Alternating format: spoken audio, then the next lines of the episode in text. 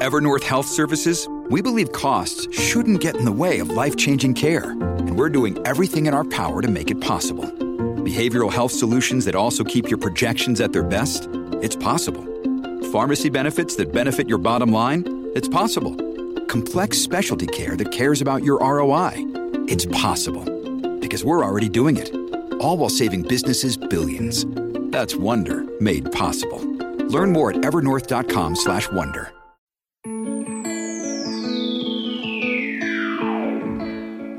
No matter who you are, things in your life probably aren't going as expected, whatever that means. But the things you are doing right now, no matter what they are, that's your life. It's not a plan B. I'm your host, Matilyn Mortensen, and you're listening to This Is Not a Backup Plan.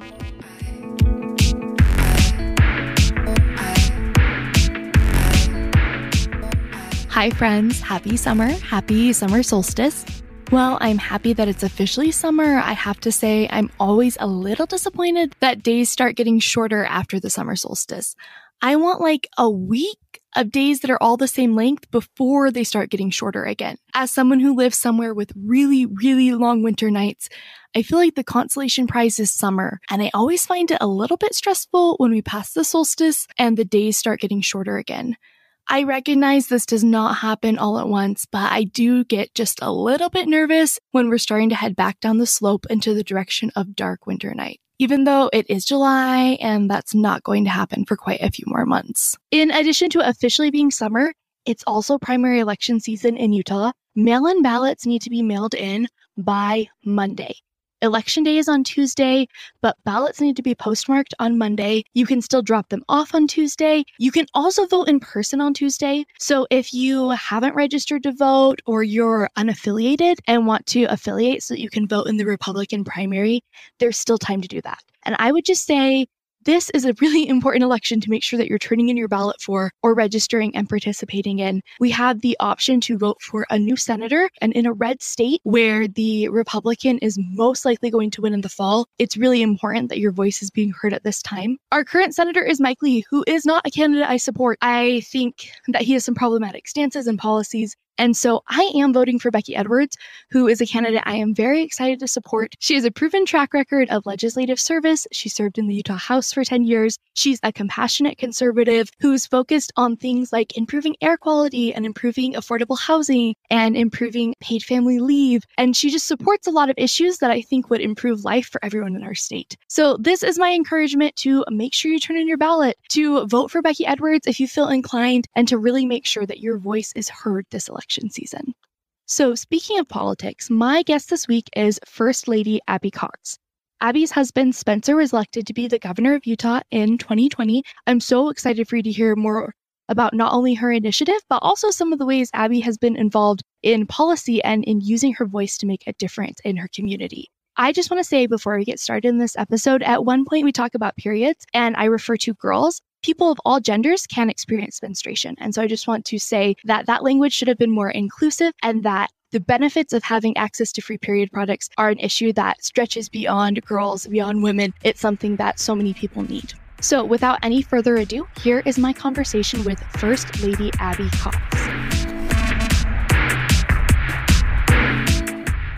Good morning, Abby. Before we get started in our conversation, will you take a minute to just introduce yourself? Yeah, I'm Abby Cox. I'm the First Lady of Utah. Been doing this for about a year and a half now. Grew up in rural Utah, have four children, and we're just loving life.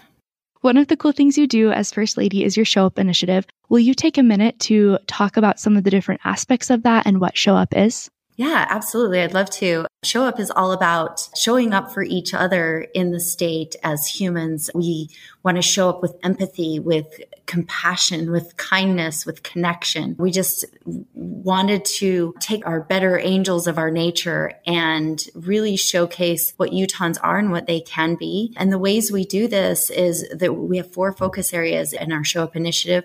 The first one is foster care. We want to show up for the most vulnerable children in our state, and that's our foster children. And we want to promote the foster families and the work they're doing.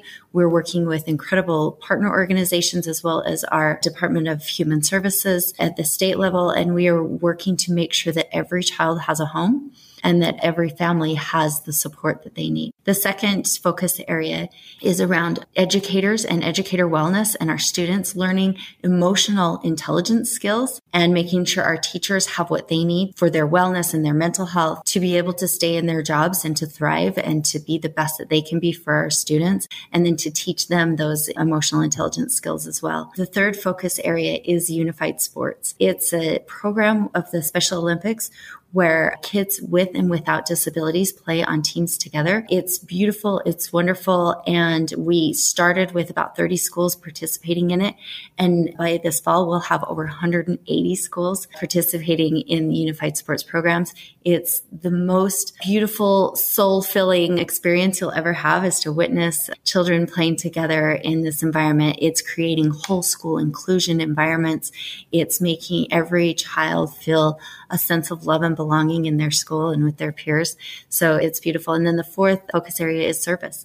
We want to bring our communities back together after a terrible pandemic. We're still in it. We're still coming and going, but we need to reconnect as humans. And the best way we can do that is creating that sense of community and service is the perfect way to really dive in and see each other as humans, to really connect with empathy, to build up our communities instead of tearing each other down. So that's another way that we're creating empathy and connection through the Show Up Initiative. I'm really excited because today our interview is going to talk about service, which is something that, because of your experience with Show Up and all the cool initiatives you're working on that you have a lot of experience with, something that I think is really cool about Show Up is that, in my mind, I feel like the things you're doing fall into two categories. There are the initiatives that are working on things that are always issues every day. Everyday foster children in our state need support. Everyday children who are disabled and children of all abilities need support in our school system. Teachers always need support. And also, though, there are opportunities for service that arise because of current events and challenges. And so today we're going to talk about both of those things because they're both really important elements of service. Something that I've seen that's really cool with Show Up is the to some of the current crises we've had in our world with our Afghan refugees that are coming to Utah and then also our friends in Ukraine, the issues that they're facing. And so the first thing I wanted to talk about is when there are current challenges in the world that your heart fills that pull, that you feel like I need to do something, I can't just watch. What are ways you've found to respond to those?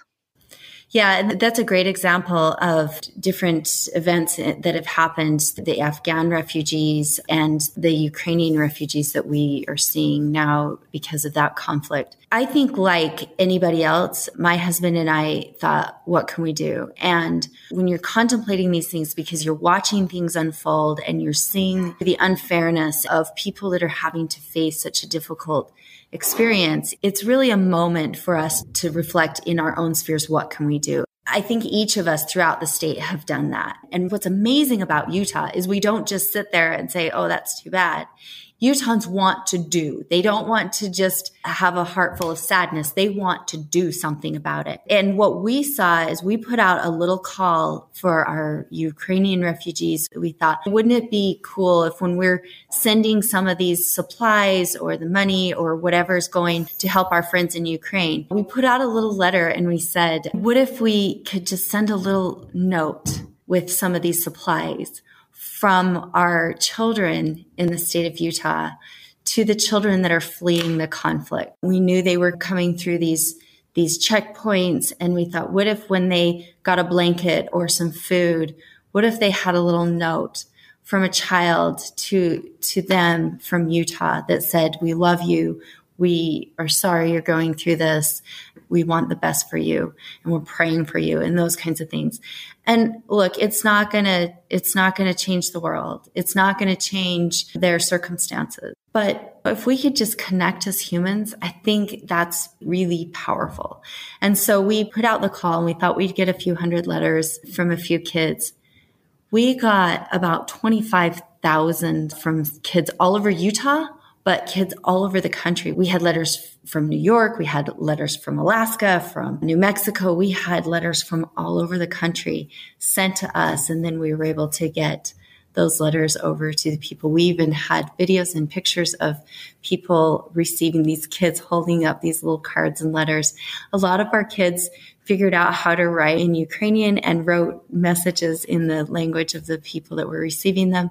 And it was just a really a moment for me to realize the generosity of people.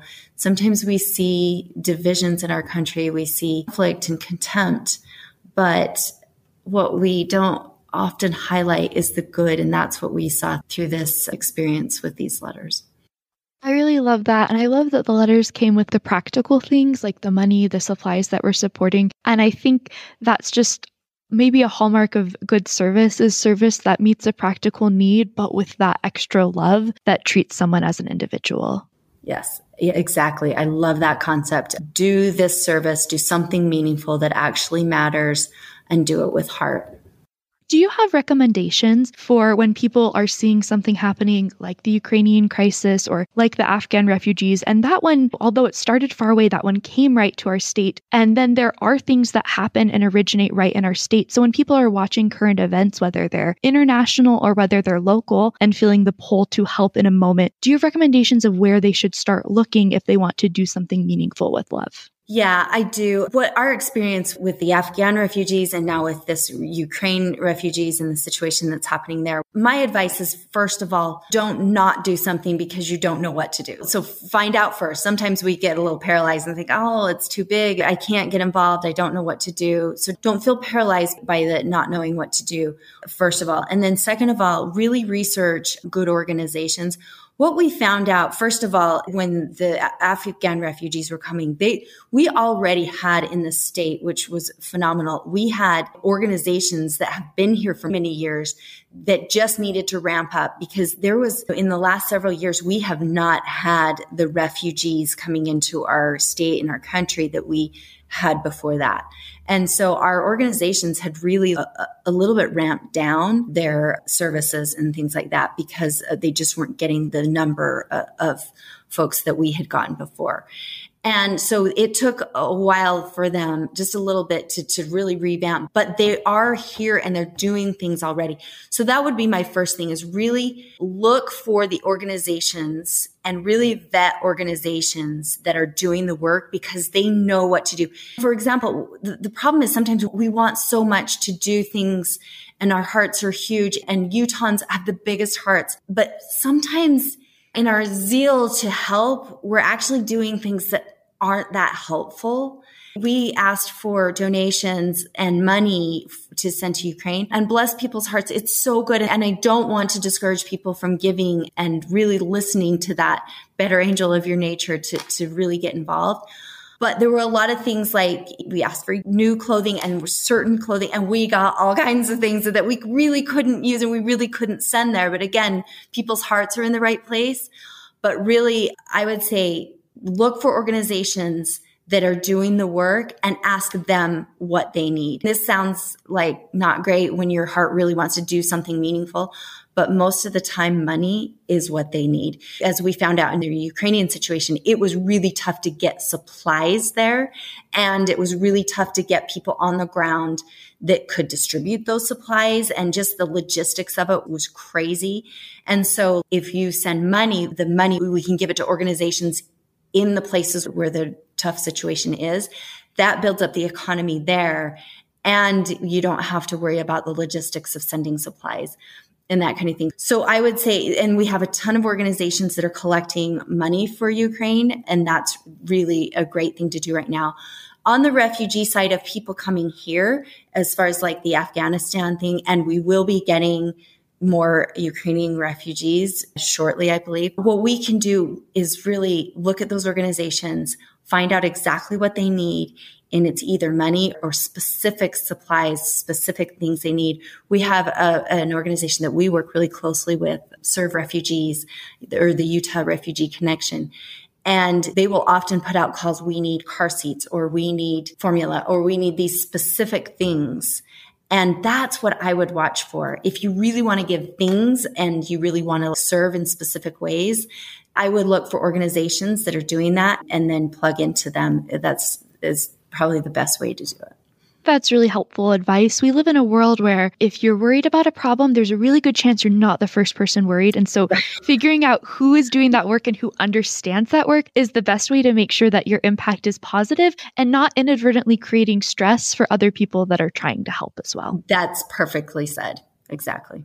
So I want to switch to some of the longer term efforts that you're working on. Something that I know you talk about on First Lady and Friends and that you talk about with the Show Up Initiative is Pamela Atkinson's advice to avoid fits of charity. And there are so many long term things that need to happen. And even with refugees, they're going to need long term support, but the foster kids in our state need long term support. So many people in our state need long term support. So, what's your advice when people are looking for something that they can maybe integrate regularly or when they're wanting to look for projects that are really providing that long term assistance to people?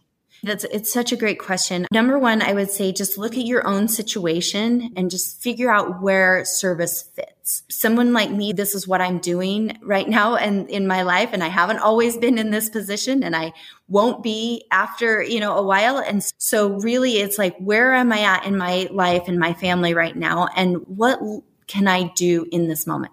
And I think that's a, a, good way to assess it. And then I got into foster care because I have some dear family and friends who were fostering and I saw what the need was.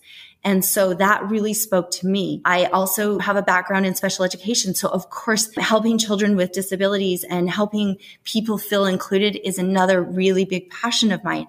And so find your passions, find your family's passions and how that fits in. And then find the organization that, that works. There's a really good website and organization called Just Serve. And on their website, there are just like little ways to serve. There are huge projects and it's, you can put in your area where you live and it will give you a list of projects or just ways to serve. I just did this. I had a, someone reach out to me and say, I would love a service project. We're doing a youth group.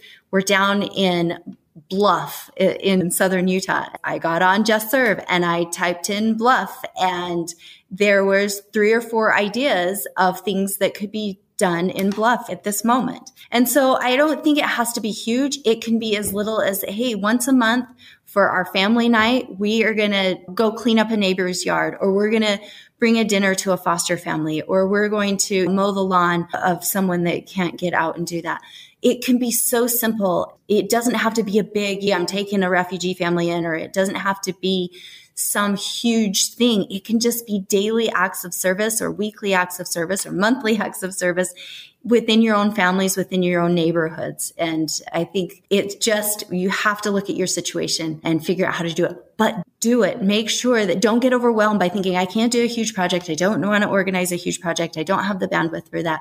Don't do that just look for little acts of service that you can do and perpetuate this beautiful idea of service throughout our lives that Utahns have been known for. Thank you. I love that. Another guest that you had on your podcast that I really enjoyed was Kristen Andrus with the Utah Period Project. And something that I really loved about her story is that this was a service effort to help supply girls in Utah with menstruation products and helping it with the food bank. And so there were period drives it's also an effort that led to policy that's going to ensure that all schools in Utah have access to free period products for those girls. You've mentioned this isn't a secret. We live in a devices time. I hear a lot of people say they don't like politics. However, I think most of us like the idea of serving our community. And I'm just curious if you have any other examples or ways you've maybe seen like people's good hearted service efforts be able to like match with policy to help establish some patterns of la- lasting change. Yeah, I think that's, you mentioned Kristen Andrus and that the group, the Period Project. I think that's a perfect example of what happens when you s- see a need. They went in, they, it was a, they were talking about the, talking to the food bank. The food bank says, yes, we love all these food drives, but what we really need are period products. We have girls who can't go to school because they are on their period and they can't, they don't have the supplies that they need. And for certain cultures, it's really hard to talk about. And so it really is one of those things that th- there was a need that we saw. And as women, we are looking around, of course that's going on. Of course, if people are food insecure, they don't have the products that they need for their periods as well. And it just made sense. And what they did was they not only put together a drive and fundraising and tried to get this, they also went to legislators and I think that's a really underutilized and people just don't know that this is something they can do. If you see a problem, I'm telling you, when my husband was in the legislature, he said it made all the difference in the world if I had a constituent. They're passing hundreds and hundreds of pieces of legislation each session as much as we want them to. It's such a short time. It's only 45 days and they don't have time to research every single piece of legislation. But if you have a constituent that comes in and says, this is important to me, let me tell you why then all of a sudden you will start to see some changes. And we've seen that in education. There's been a lot of issues around education and people are really passionate about. And so they, they talk to their legislator. And sometimes we get really frustrated about things that are happening that we don't like. And that's another thing that if you just, sometimes you think I'm just a small voice and then you realize you're talking to people and you're like, no, everyone that I know feels this way. I'm going to talk to my legislator. The problem is sometimes those really loud negative voices drown out a majority of maybe us that are a little bit softer voices on something that we're really passionate about. There's one other example. I was asked to come and speak on a bill that was being passed to get rid of the current surrogacy law. And I had been a surrogate myself and had utilized that process through that law. And I was nervous and I was really scared because I just, it was the first time I'd ever done anything like that. And we actually, I testified and the bill didn't make it out of committee. It didn't pass. And so sometimes just using your voice, even if it's timid for something that you're really passionate about, it matters. And so it's really important that we do that. I just really love that like service and good policy, they're not necessarily separate. They sometimes we utilize them at separate times, but they can work together. And just like you were saying, using your voice to talk to your lawmaker, to share a testimony in committee is equally as important as using your voice to help serve the refugee organizations in our state, to help serve the foster kids in our state. Like these are things that work together. So my podcast is really aimed at women in their mid 20s, specifically single women in their mid 20s we have an issue, I think, in our state with imagining broad futures for women. And so I see lots of my friends struggling as they're trying to find their identities and trying to feel like they belong and to know what they're doing. And that's why it's called This Is Not a Backup Plan, because no matter what your life is, it's very intentional. And one thing that I think can be difficult in your 20s is like, feeling a part of a community. It's very different than when you were a child and all these shifts and changes are happening, whether you're married or single or going to school, whatever your path is. And I was wondering if you could share maybe some ways that service might help people feel rooted and maybe feel invested in a place. If you have any examples of how that has maybe done it for you or examples of how you think people might be able to use service as a tool to do those things. Yeah, I think you actually probably answered the, your own question is that sometimes we are in places in our life that feel stuck or I mean, I in my mid 20s I had a couple of kids. I remember people would ask me to, oh, can you come do this youth group or can you do this in PTA? And I, I said, I just really can't right now. It's just not where I am, but feeling the sense of community in whatever place you are in life is not only important, it's critical. I think what we're seeing in this world of social media and contempt, what we're seeing is people are looking so hard for a sense of community that they find it in really negative places. For instance, if you're feeling like I want, I want to feel so, so much a part of something that I join a Facebook group that is highly political because it feels like that's where my tribe is, but they're tearing the other side down. And, but the sense of community is so much more important to me because as humans, we have to have connection. So I think what you're saying is so powerful and it's a powerful message that we need to have our younger generations buy into that social media and tribalism within groups that are destructive and tearing people down is extremely dangerous for our communities and for our country. What we need is people like you that are saying, Hey, I'm creating a service group and I'm inviting you because now we have a sense of community that is positive. We're doing something to build instead of tear down.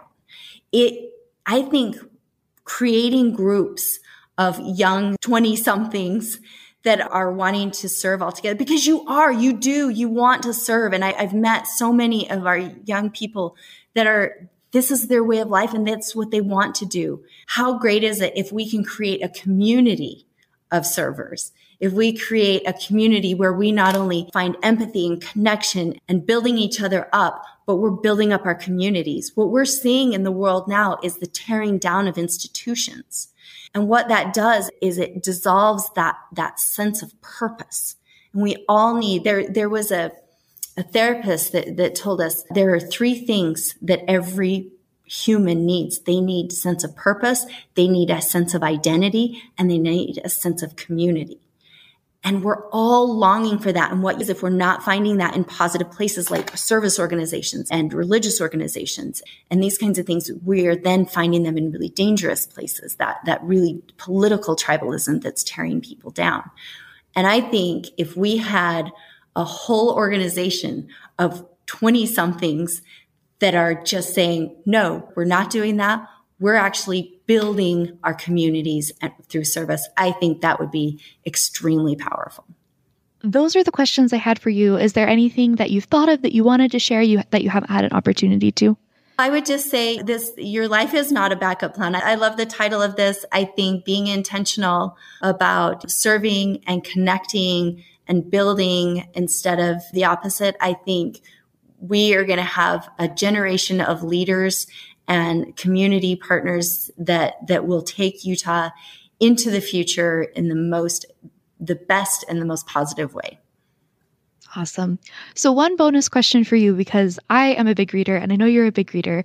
What are you reading right now?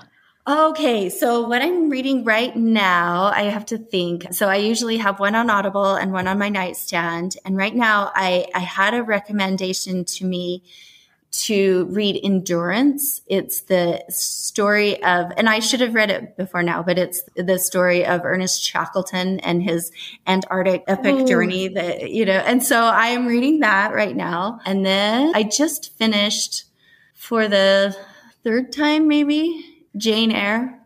And I have oh, to fun. say, I tried to read Jane Eyre as a teenager and I was like, eh. And I, it just wasn't like it wasn't speaking to me and then I read it as a young adult and I was like, wow, that's powerful. And then I just reread it again as a mom of young adults and talking about 20 something women. Okay, read Jane Eyre again. If you've read it once, if you haven't, read it now. There is a, there's a place in there where she says, and if you know the story, she, he, she's being pulled in a different direction and she it, but it doesn't matter because she doesn't have any friends or family. And so she should it's nobody will care if she does things maybe that are, go against her principles or who she is. And then she has this moment where she says no i care about me even if nobody else does. And she talks about you like living the principles that she knows are who she is at the core of who she is no matter what no matter who cares or who sees her, even if she's alone. I think that's the most powerful lesson that any, especially women, can learn that you are stick to your principles, know who you are, and don't let anybody move you to tell you anything different than you are amazing and you are powerful and you have a voice that matters. So read Jane Eyre again. It's one of my all time favorites. Oh, that's so fun. I read that in high school too, and I don't remember a lot. I need to reread it, but I do remember the part you're talking about, and that's a really good part. Thank you so much for your time, Abby. This has been wonderful. Thank you so much, Maddie.